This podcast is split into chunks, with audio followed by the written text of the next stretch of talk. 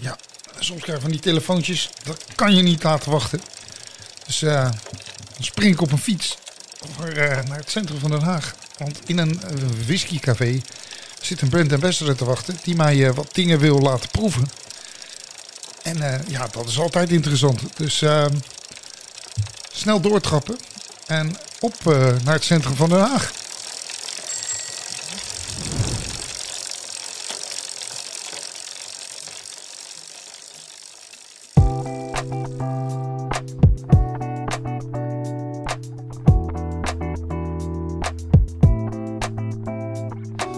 Dit is Drop or Dram, de podcast voor whiskyliefhebbers. Van beginner tot kenner.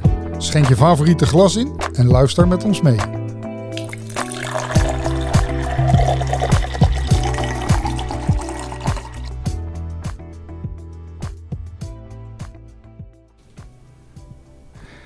Ja, en dan zit ik hier eh, midden in het centrum van Den Haag, maar eh, in de Moldfold. Eh, sommige mensen kennen dat als bar in Utrecht. Maar inmiddels hebben ze ook een vestiging eh, in Den Haag. En dat is natuurlijk eh, aan het Groene Wegje in Den Haag. Het prachtige culinaire gebied van Den Haag.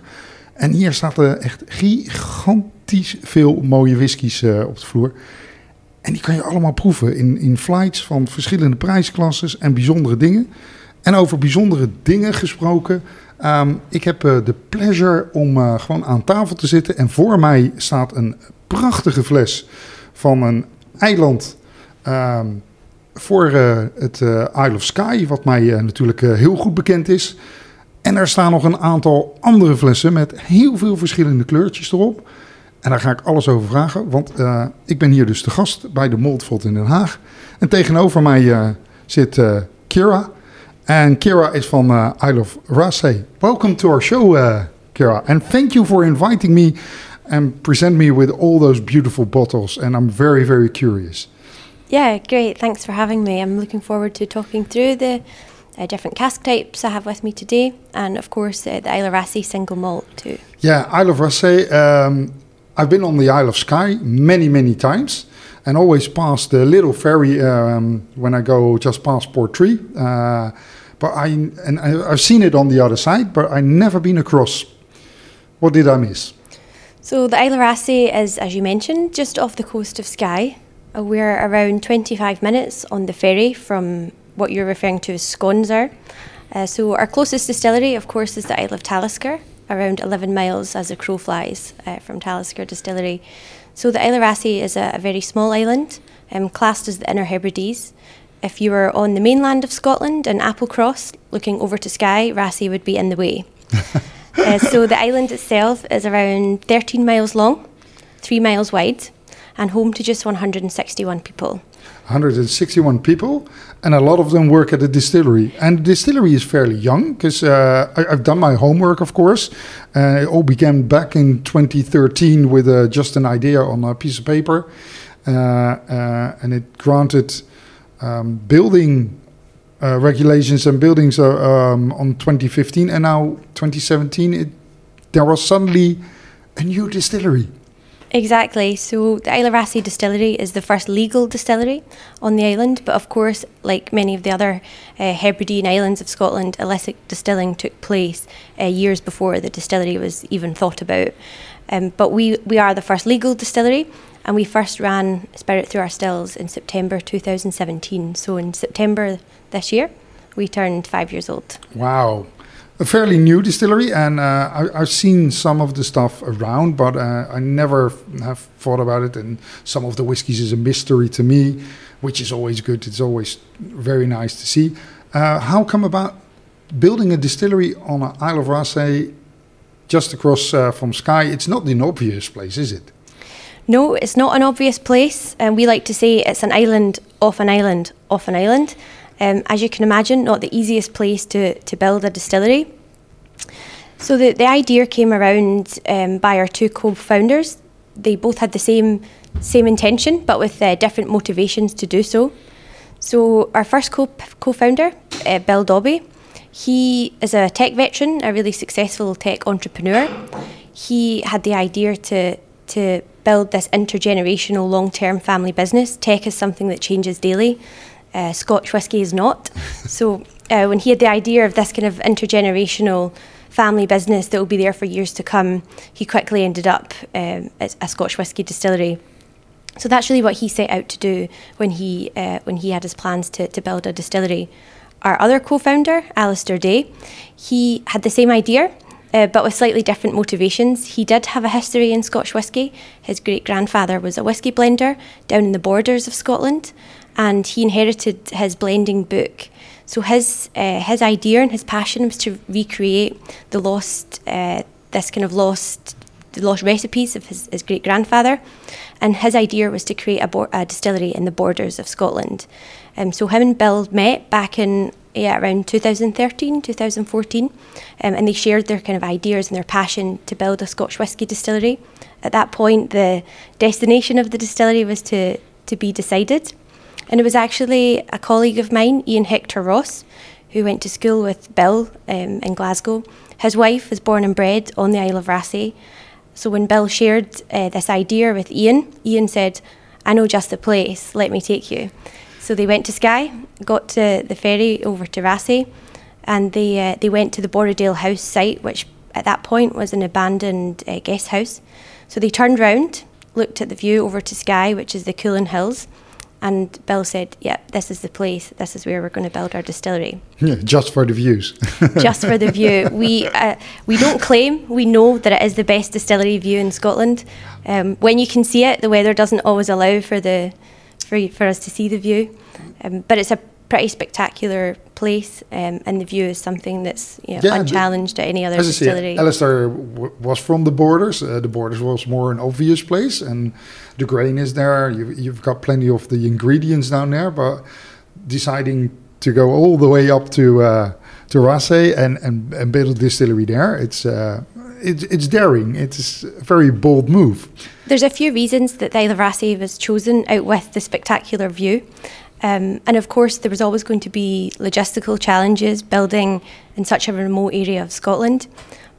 But we really wanted to be part of this kind of renaissance of Hebridean distilleries. Um, I think what we set out to do with Isla Raasay and with our spirit in particular was recreate a lost style of Hebridean single malt. When we think about Hebridean single malt whisky, perhaps Islay springs to mind. Um, and I think even Islay now has a very distinct flavour profile which maybe wouldn't be defined so much as an old style Hebridean whisky.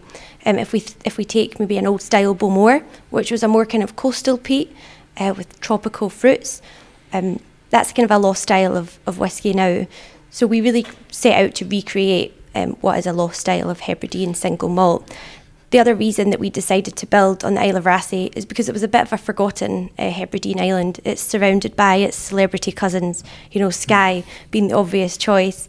Um, and then, of course, we've got the Isle of Harris not so far from us, too.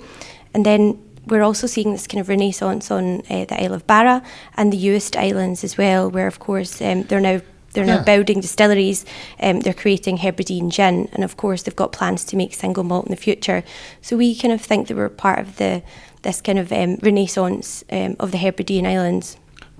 That's very, very nice indeed, because the Hebrides, it's, it's all the islands uh, on the west coast of Scotland, uh, all the way up to the north.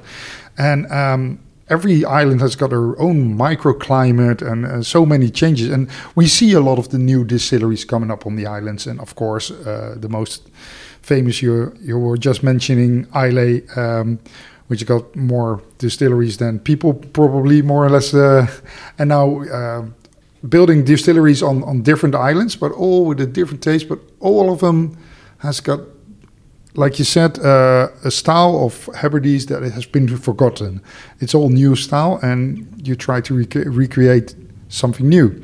And talking about that um, you have a lovely bottle and um, I have to describe the bottle for my uh, my listeners. Um, it's uh, it's a square bottle. Um, ja, het, het, is een, het is een rechthoekige fles, een, dunne fles. Uh, met allemaal kleine deukjes erin. En ik zie een uh, klein schelpje er, uh, erin, alsof het een, ja, een, een fossieltje is. met, met, een, met een etiket over de, over de lengte. En aan de zijkant staan de ingrediënten, wat het wel heel bijzonder maakt. En een stukje geologie erop. Um, it's a it's a beautiful bottle. It, it's it's got I saw the the fossil like shell in a, in it. Um, it represents the, the geological uh, part of Isle of Raasay, I guess. Exactly, and the more you learn about the Isle of Raasay distillery, um, you'll find that the, the island itself is really at the heart of everything that we're doing. Um, and that had to, to come through in the, in the bottle itself, which for most people will might only be their only experience of the Isle of So when Like we me. launched when we launched our single malt back in 2020, um, we were actually in, in the midst of lockdown when we launched our single malt. So my colleagues uh, they took a clay mold around the island and they indented parts of the landscape into the clay. You know, different parts that that kind of uh, showcase the the rugged nature. Um, of the island, you mentioned the, the fossil on the front. That was actually an ammonite that was found um, as the distillery was being built every sort of mark and indent in the glass currently represents something that's on the island, whether it be rocks, um, you know, different leaves. Uh, it really just represents um, the island and its kind of rugged and exposed nature. Um, so we like to say that you know when we've got that bottle in our hands, it really is having a piece of the island with you. Yeah. Well, that's that's very nice. And having a piece of the island, uh, you can't have a more a piece of the island of the actual spirit in there. So we'll open up the bottle, and uh, I'm gonna try and do that with the microphone in my one hand. And yeah, you can't hear opening the bottle, but um, I'm I'm just I'm free just to pour myself a glass. This is your single malt.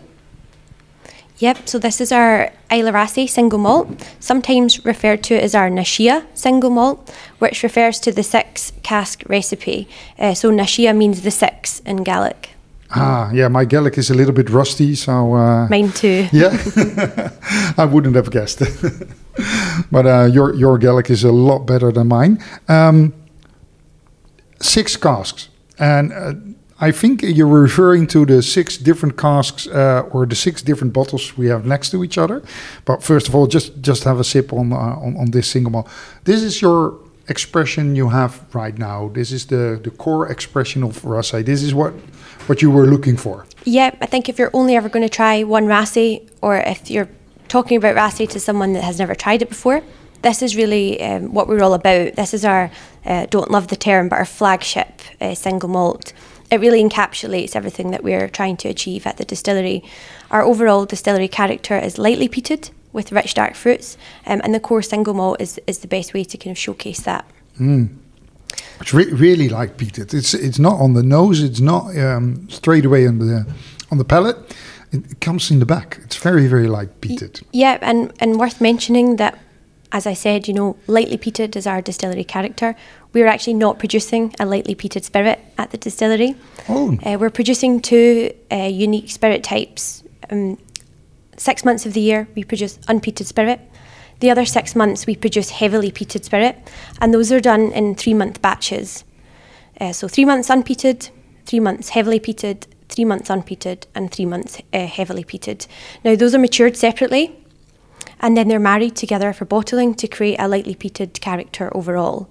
Uh, now, rather than just produce a lightly peated spirit um, for most of the year, our master distiller, uh, Alasdair Day, he wanted the flexibility of creating two spirit types um, and seeing how those kind of different spirit types uh, react with wood. Um, and having two completely different new make spirits as well just gives us flexibility as a distillery. Uh, it also allows us to uh, vary the, the peated content. You know, we can just bottle exclusively heavily peated spirit if we wanted to, or unpeated, um, and of course, kind of mix the, the, the peated variation of spirit as we go. so within one distillery and with one uh, type of stills, you can and and the same ingredients, you can have a variation in peat levels just by combining uh, all those things together. So actually, in the, in, in the future, you can uh, vary with yeah your your own true style within your own true style without having finishes or whatever. You can go up and down. Exactly. It just gives us real flexibility as a distillery. Um, of course, we're independently owned, and having the flexibility of all these things really allows us to. I don't like to use the word experiment because that sounds as if you, you, you don't know what you're doing, but uh, we absolutely do. So, experiment's not the, the right word, but it just allows us to. Um, to be innovative, uh, to be different, and um, we we're kind of I think, setting ourselves apart from other new distilleries that, that were established around the same time as us. Um, so there's two spirit types.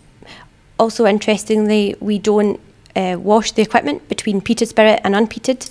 So we have around a two-week uh, period that is a kind of mix between unpeated and peated, uh, which, which which doesn't quite fit into either. And you don't call it experimenting. It's just like you're too lazy to clean the stills. Uh, not quite. I think that again, it's just something exciting as we grow and develop. Um, you know, let's crack that open in the warehouse and let's talk about it, and you know, taste Mm. See where it taste how you. different it is compared to our peated and our heavily uh, unpeated and our heavily peated spirit. Um, so I think it's just being yeah, being innovative, and we're not constrained by uh, by anything else. So.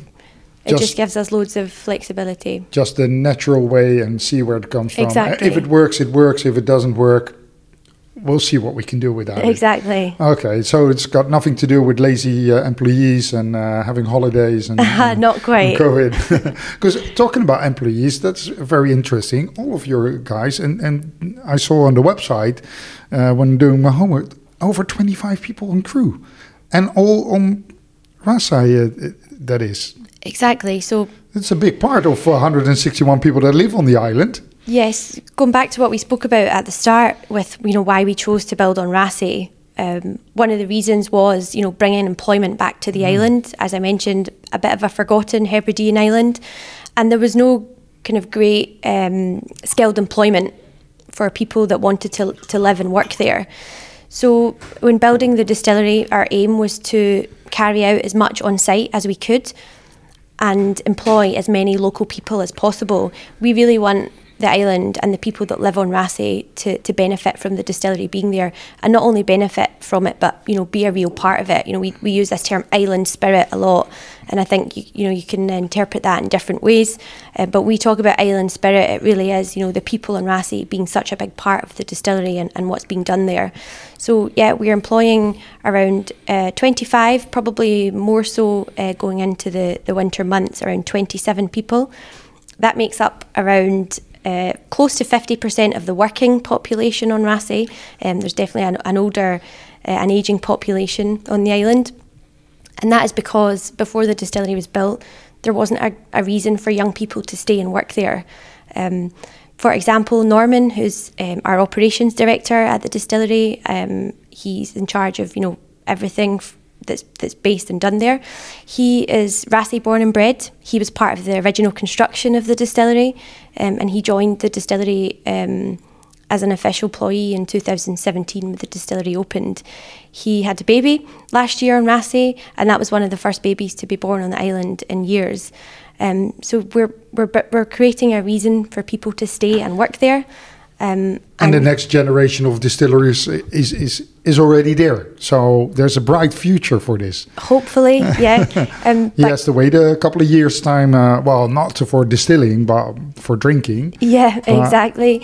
But um, that was one of the reasons that, that we decided to do everything on site. It doesn't come without its challenges, of course, but we, we really want the, lo- the local people to, to be part of what we're doing on Raasay. So if a job can be done on the Isle of Raasay, then it will and it should be done on Raasay.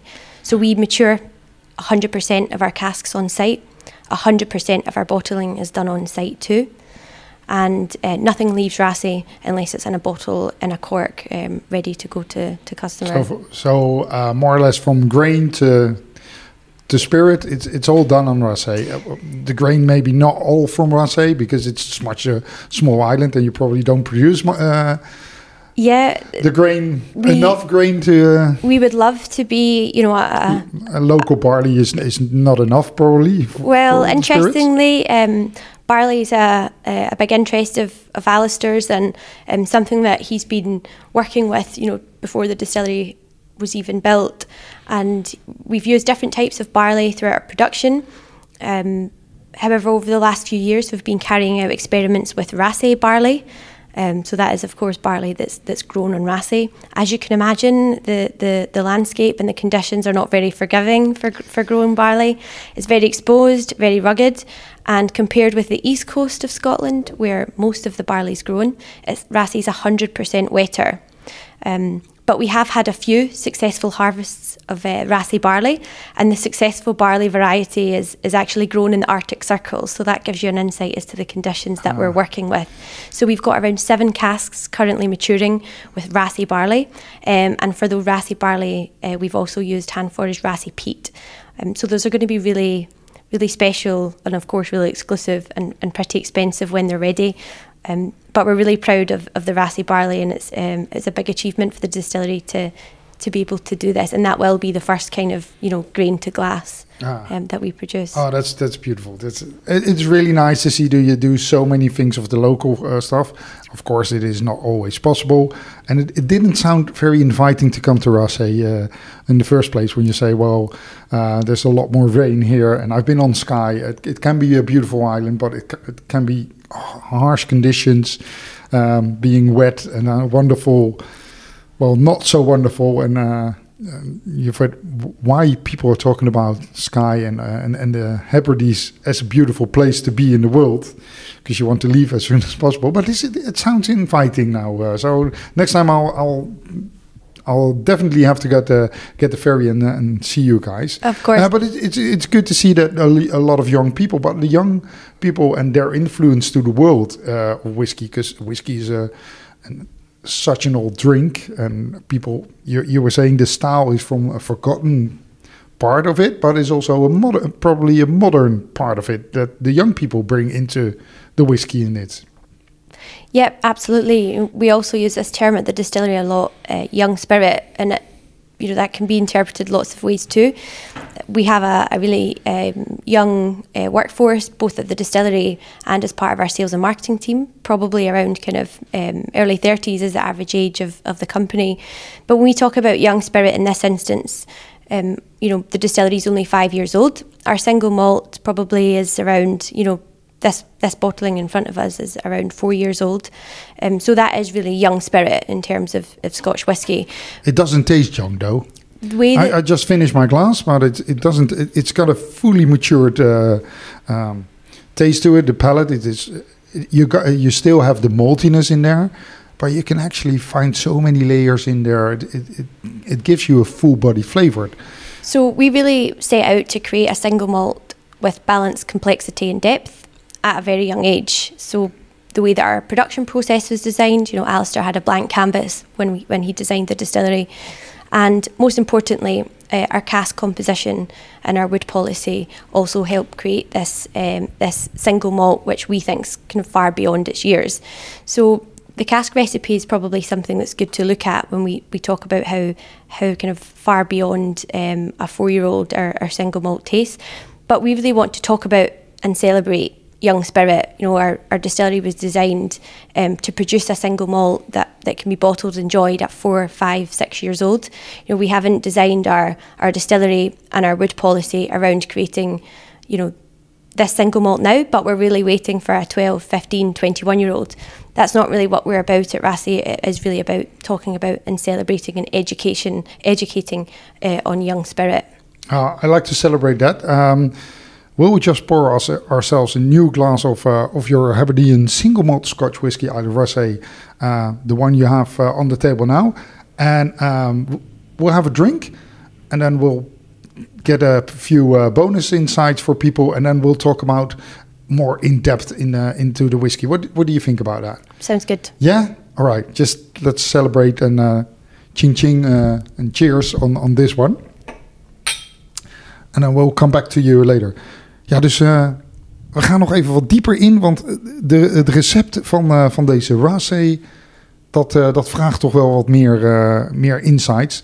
En het, ik heb de, de prachtige kleuren, zoals ik al in het begin zei, en de verschillende components die allemaal deze fles hebben ehm, gemaakt. En daar moeten we even wat meer van weten. Dus luister nog even naar onze bonusaflevering, waar we met eh, Kira nog eventjes verder ingaan op deze prachtige whisky eh, van, eh, van een van de eilanden. Dit was Drop or Dram. Vergeet niet om je te abonneren op onze podcast of kijk op onze website www.dropordram.nl. Tot de volgende keer.